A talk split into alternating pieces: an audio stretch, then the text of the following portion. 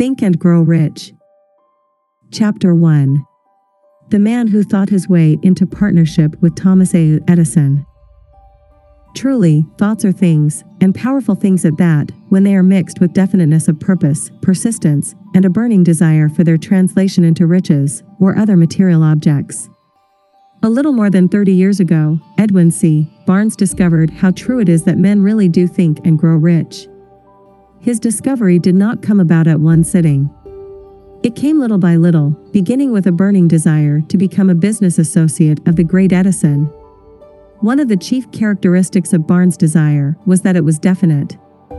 He wanted to work with Edison, not for him. Observe carefully the description of how he went about translating his desire into reality, and you will have a better understanding of the 13 principles which lead to riches.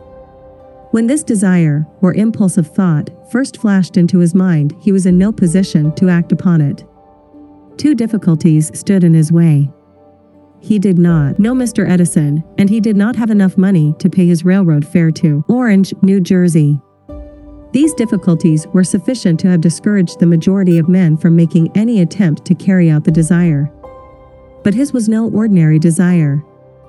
He was so determined to find a way to carry out his desire that he finally decided to travel by blind baggage rather than be defeated. To the uninitiated, this means that he went to East Orange on a freight train.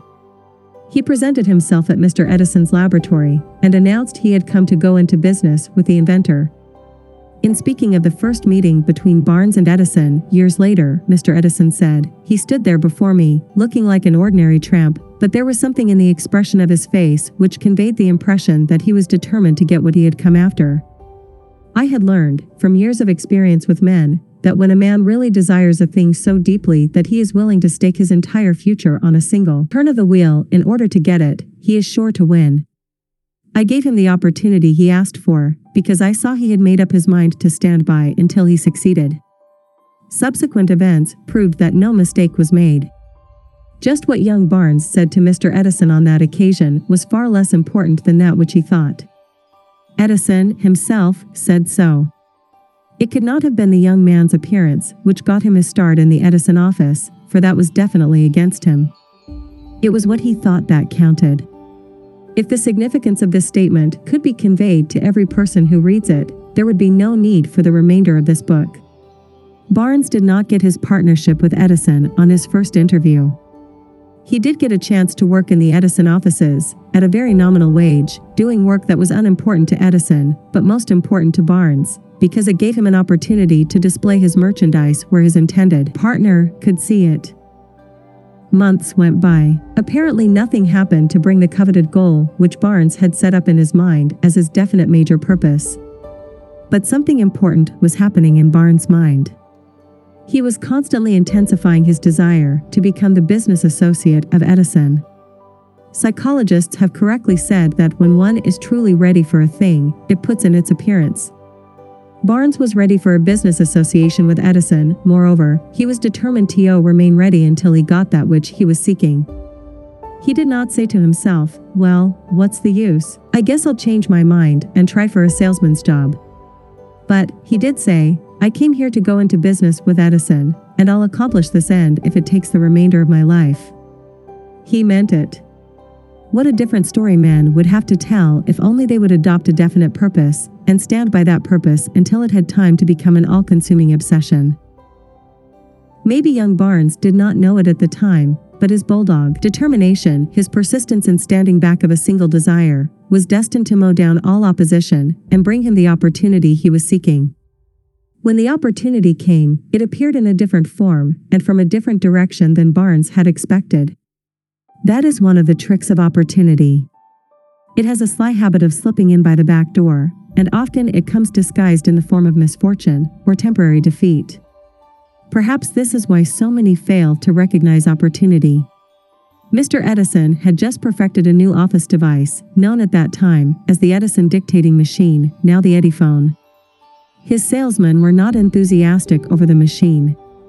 They did not believe it could be sold without great effort. Barnes saw his opportunity. It had crawled in quietly, hidden in a queer looking machine which interested no one but Barnes and the inventor. Barnes knew he could sell the Edison dictating machine. He suggested this to Edison and promptly got his chance. He did sell the machine. In fact, he sold it so successfully that Edison gave him a contract to distribute and market it all over the nation. Out of that business association grew the slogan, made by Edison and installed by Barnes. The Business Alliance has been in operation for more than 30 years. Out of it, Barnes has made himself rich in money, but he has done something infinitely greater. He has proved that one really may think and grow rich. How much actual cash that original desire of Barnes has been worth to him, I have no way of knowing. Perhaps it has brought him two or three million dollars, but the amount, whatever it is, becomes insignificant when compared with the greater asset he acquired in the form of definite knowledge that an intangible impulse of thought can be transmuted into its physical counterpart by the application of known principles. Barnes literally thought himself into a partnership with the great Edison. He thought himself into a fortune. He had nothing to start with except the capacity to know what he wanted and the determination to stand by that desire until he realized it. He had no money to begin with. He had but little education. He had no influence, but he did have initiative, faith, and the will to win. With these intangible forces, he made himself number one man with the greatest inventor who ever lived. Now, let us look at a different situation and study a man who had plenty of tangible evidence of riches, but lost it because he stopped three feet short of the goal he was seeking. Three feet from gold. One of the most common causes of failure is the habit of quitting when one is overtaken by temporary defeat. Every person is guilty of this mistake at one time or another. An uncle of R. U. Darby, was caught by the gold fever in the gold rush days and went west to dig and grow rich. He had never heard that more gold has been mined from the brains of men than has ever been taken from the earth. He staked a claim and went to work with pick and shovel. The going was hard, but his lust for gold was definite. After weeks of labor, he was rewarded by the discovery of the shining ore. He needed machinery to bring the ore to the surface. Quietly, he covered up the mine, retraced his footsteps to his home in Williamsburg, Maryland, told his relatives and a few neighbors of the strike. They got together money for the needed machinery, had it shipped. The uncle and Darby went back to work the mine. The first car of ore was mined and shipped to a smelter. The returns proved they had one of the richest mines in Colorado, a few more cars of that ore would clear the debts, then would come the big killing in profits. Down went the drills, up went the hopes of Darby and Uncle. Then something happened, the vein of gold ore disappeared. They had come to the end of the rainbow, and the pot of gold was no longer there. They drilled on, desperately trying to pick up the vein again, all to no avail. Finally, they decided to quit. They sold the machinery to a junkman for a few hundred dollars and took the train back home. Some junkmen are dumb, but not this one. He called in a mining engineer to look at the mine and do a little calculating. The engineer advised that the project had failed because the owners were not familiar with fault lines. His calculations showed that the vein would be found just three feet from where the Darbys had stopped drilling. That is exactly where it was found. The junk man took millions of dollars in or from the mine because he knew enough to seek expert counsel before giving up. Most of the money which went into the machinery was procured through the efforts of R. U. Darby, who was then a very young man. The money came from his relatives and neighbors because of their faith in him. He paid back every dollar of it, although he was years in doing so. Long afterward, Mr. Darby recouped his loss many times over when he made the discovery that desire can be transmuted into gold. The discovery came after he went into the business of selling life insurance. Remembering that he lost a huge fortune because he stopped three feet from gold, Darby profited by the experience in his chosen work, by the simple method of saying to himself, I stopped three feet from gold, but I will never stop because men say no when I ask them to buy insurance.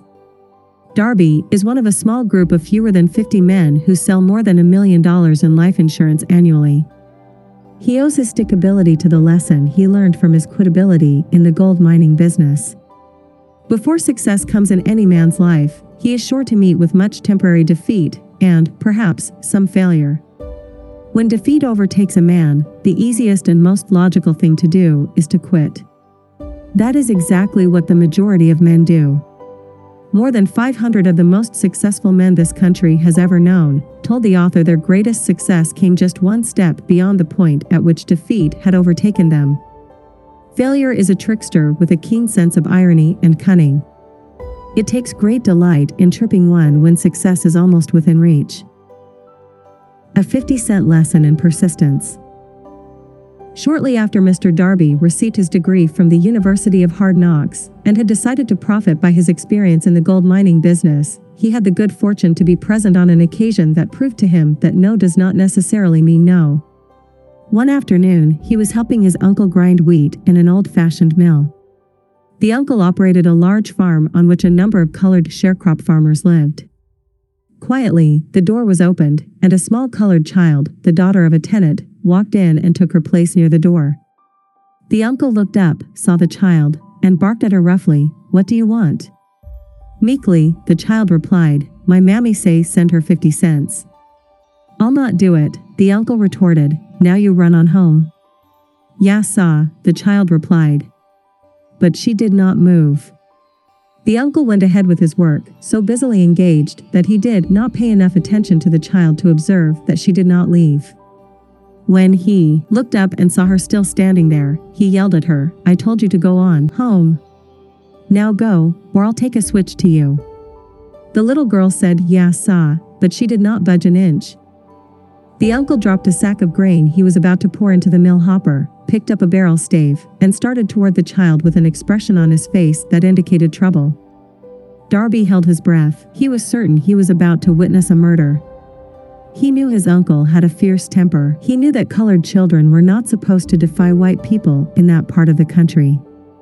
When the uncle reached the spot where the child was standing, she quickly stepped forward one step, looked up into his eyes, and screamed at the top of her shrill voice, My mammy's gotta have that 50 cents.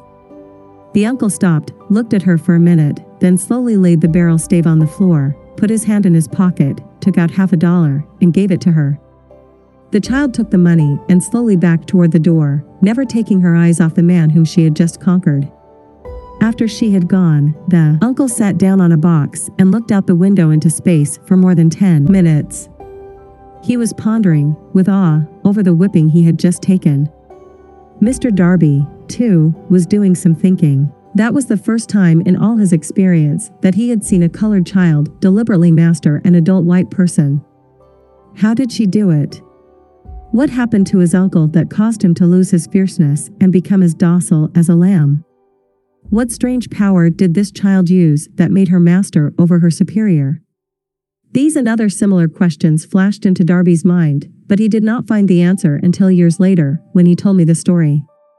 Strangely, the story of this unusual experience was told to the author in the old mill, on the very spot where the uncle took his whipping. Strangely, too, I had devoted nearly a quarter of a century to the study of the power which enabled an ignorant, illiterate colored child to conquer an intelligent man. As we stood there in that musty old mill, Mr. Darby repeated the story of the unusual conquest and finished by asking, What can you make of it? What strange power did that child use that so completely whipped my uncle? The answer to his question will be found in the principles described in this book. The answer is full and complete. It contains details and instructions sufficient to enable anyone to understand and apply the same force which the little child accidentally stumbled upon.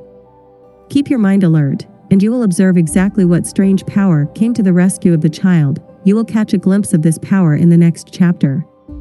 Somewhere in the book, you will find an idea that will quicken your receptive powers and place at your command, for your own benefit, the same irresistible power.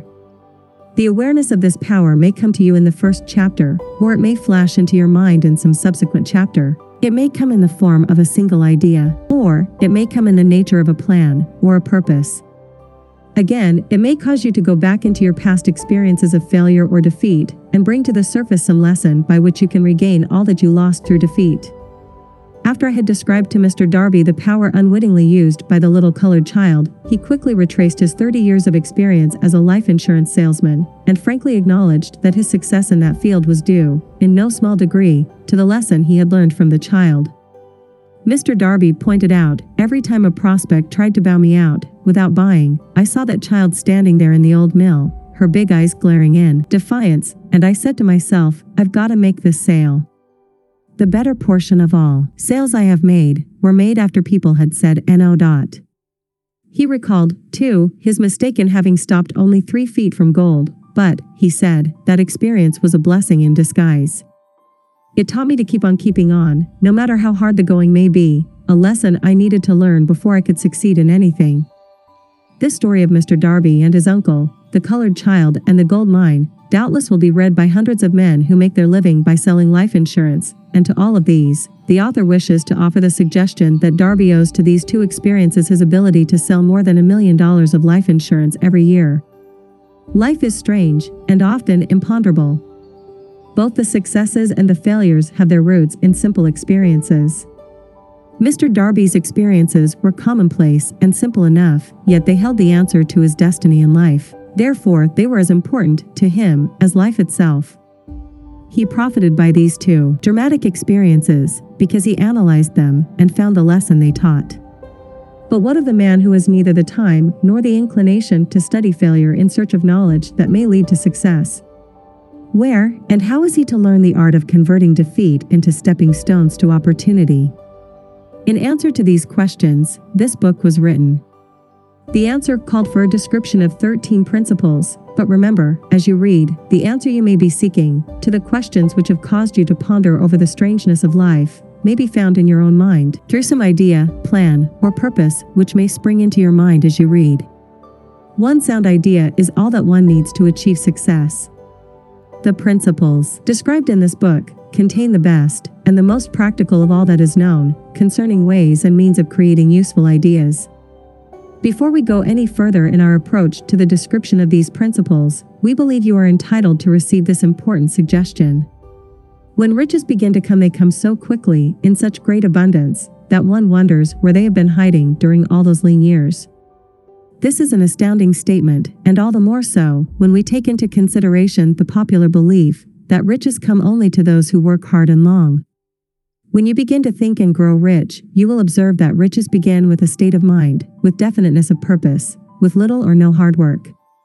You, and every other person, ought to be interested in knowing how to acquire that state of mind which will attract riches. I spent 25 years in research, analyzing more than 25,000 people, because I, too, wanted to know how wealthy men become that way. Without that research, this book could not have been written. Here take notice of a very significant truth, viz., the business depression started in 1929 and continued on to an all-time record of destruction until sometime after President Roosevelt entered office. Then the depression began to fade into nothingness.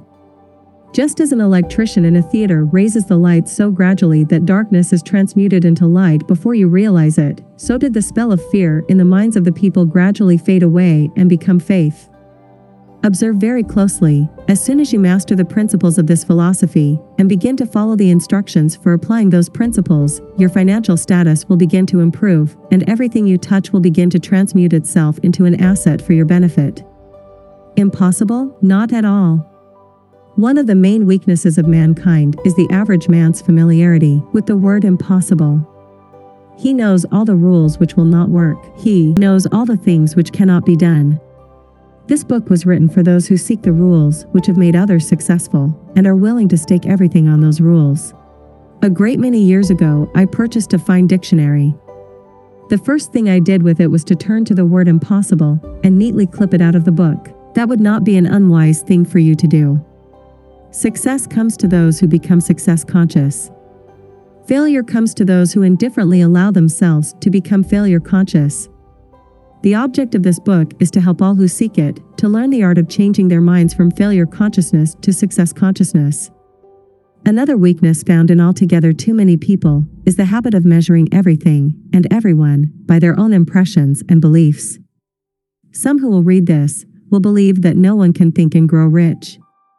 They cannot think in terms of riches because their thought habits have been steeped in poverty, want, misery, failure, and defeat. These unfortunate people remind me of a prominent Chinese who came to America to be educated in American ways. He attended the University of Chicago. One day, President Harper met this young Oriental on the campus, stopped to chat with him for a few minutes, and asked what had impressed him as being the most noticeable characteristic of the American people. Why, the Chinaman exclaimed, the queer slant of your eyes. Your eyes are off slant. What do we say about the Chinese? We refuse to believe that which we do not understand. We foolishly believe that our own limitations are the proper measure of limitations. Sure, the other fellow's eyes are off slant because they are not the same as our own. Millions of people look at the achievements of Henry Ford after he has arrived and envy him because of his good fortune, or luck, or genius, or whatever it is that they credit for Ford's fortune. Perhaps one person in every hundred thousand knows the secret of Ford's success, and those who do know are too modest or too reluctant to speak of it because of its simplicity. A single transaction will illustrate the secret perfectly. A few years back, Ford decided to produce his now famous V8 motor. He chose to build an engine with the entire eight cylinders cast in one block and instructed his engineers to produce a design for the engine. The design was placed on paper, but the engineers agreed, to a man, that it was simply impossible to cast an eight cylinder gas engine block in one piece. Ford said, Produce it anyway, but, they replied, It's impossible. Go ahead, Ford commanded, and stay on the job until you succeed, no matter how much time is required. The engineers went ahead. There was nothing else for them to do if they were to remain on the Ford staff. Six months went by, nothing happened. Another six months passed, and still nothing happened. The engineers tried every conceivable plan to carry out the orders, but the thing seemed out of the question, impossible.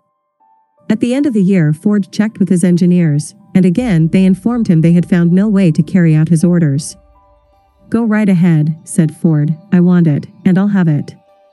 They went ahead, and then, as if by a stroke of magic, the secret was discovered. The Ford determination had won once more. This story may not be described with minute accuracy, but the sum and substance of it is correct. Deduce from it, you who wish to think and grow rich, the secret of the Ford millions, if you can. You'll not have to look very far. Henry Ford is a success because he understands and applies the principles of success. One of these is desire, knowing what one wants. Remember this Ford story as you read, and pick out the lines in which the secret of his stupendous achievement have been described. If you can do this, if you can lay your finger on the particular group of principles which made Henry Ford rich, you can equal his achievements in almost any calling for which you are suited. You art the master of your fate, the captain of your soul. When Henley wrote the prophetic lines, I am the master of my fate, I am the captain of my soul, he should have informed us that we are the masters of our fate, the captains of our souls, because we have the power to control our thoughts. He should have told us that the ether in which this little earth floats, in which we move and have our being, is a form of energy moving at an inconceivably high rate of vibration, and that the ether is filled with a form of universal power which adapts itself to the nature of the thoughts we hold in our minds, and influences us, in natural ways, to transmute our thoughts into their physical equivalent. If the poet had told us of this great truth, we would know why it is that we are the masters of our fate, the captains of our souls. He should have told us, with great emphasis, that this power makes no attempt to discriminate between destructive thoughts and constructive thoughts, that it will urge us to translate into physical reality thoughts of poverty, just as quickly as it will influence us to act upon thoughts of riches. He should have told us, too, that our brains become magnetized with the dominating thoughts which we hold in our minds, and, by means with which no man is familiar, these magnets attract to us the forces, the people, the circumstances of life which harmonize with the nature of our dominating thoughts. He should have told us that before we can accumulate riches in great abundance, we must magnetize our minds with intense desire for riches, that we must become money conscious until the desire for money drives us to create definite plans for acquiring it. But, being a poet, and not a philosopher, Henley contented himself by stating a great truth in poetic form, leaving those who followed him to interpret the philosophical meaning of his lines. Little by little, the truth has unfolded itself until it now appears certain that the principles described in this book hold the secret of mastery over our economic fate. We are now ready to examine the first of these principles. Maintain a spirit of open mindedness, and remember as you read, they are the invention of no one man. The principles were gathered from the life experiences of more than 500 men who actually accumulated riches in huge amounts men who began in poverty, with but little education, without influence. The principles worked for these men. You can put them to work for your own enduring benefit. You will find it easy, not hard, to do. Before you read the next chapter, I want you to know that it conveys factual information which might easily change your entire financial destiny, as it has so definitely brought changes of stupendous proportions to two people described. I want you to know, also, that the relationship between these two men and myself is such that I could have taken no liberties with the facts, even if I had wished to do so. One of them has been my closest personal friend for almost 25 years, the other is my own son.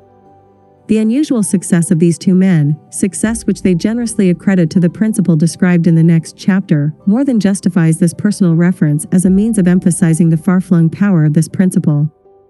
Almost 15 years ago, I delivered the commencement address at Salem College, Salem, West Virginia.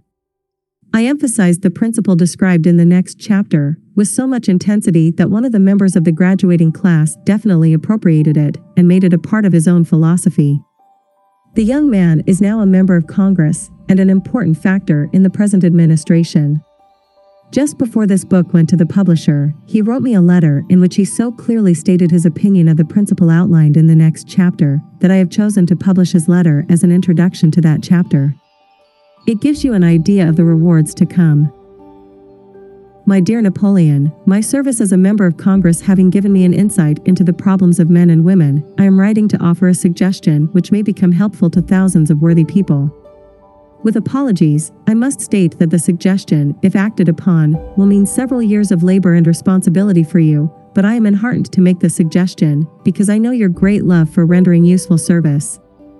In 1922, you delivered the commencement address at Salem College when I was a member of the graduating class.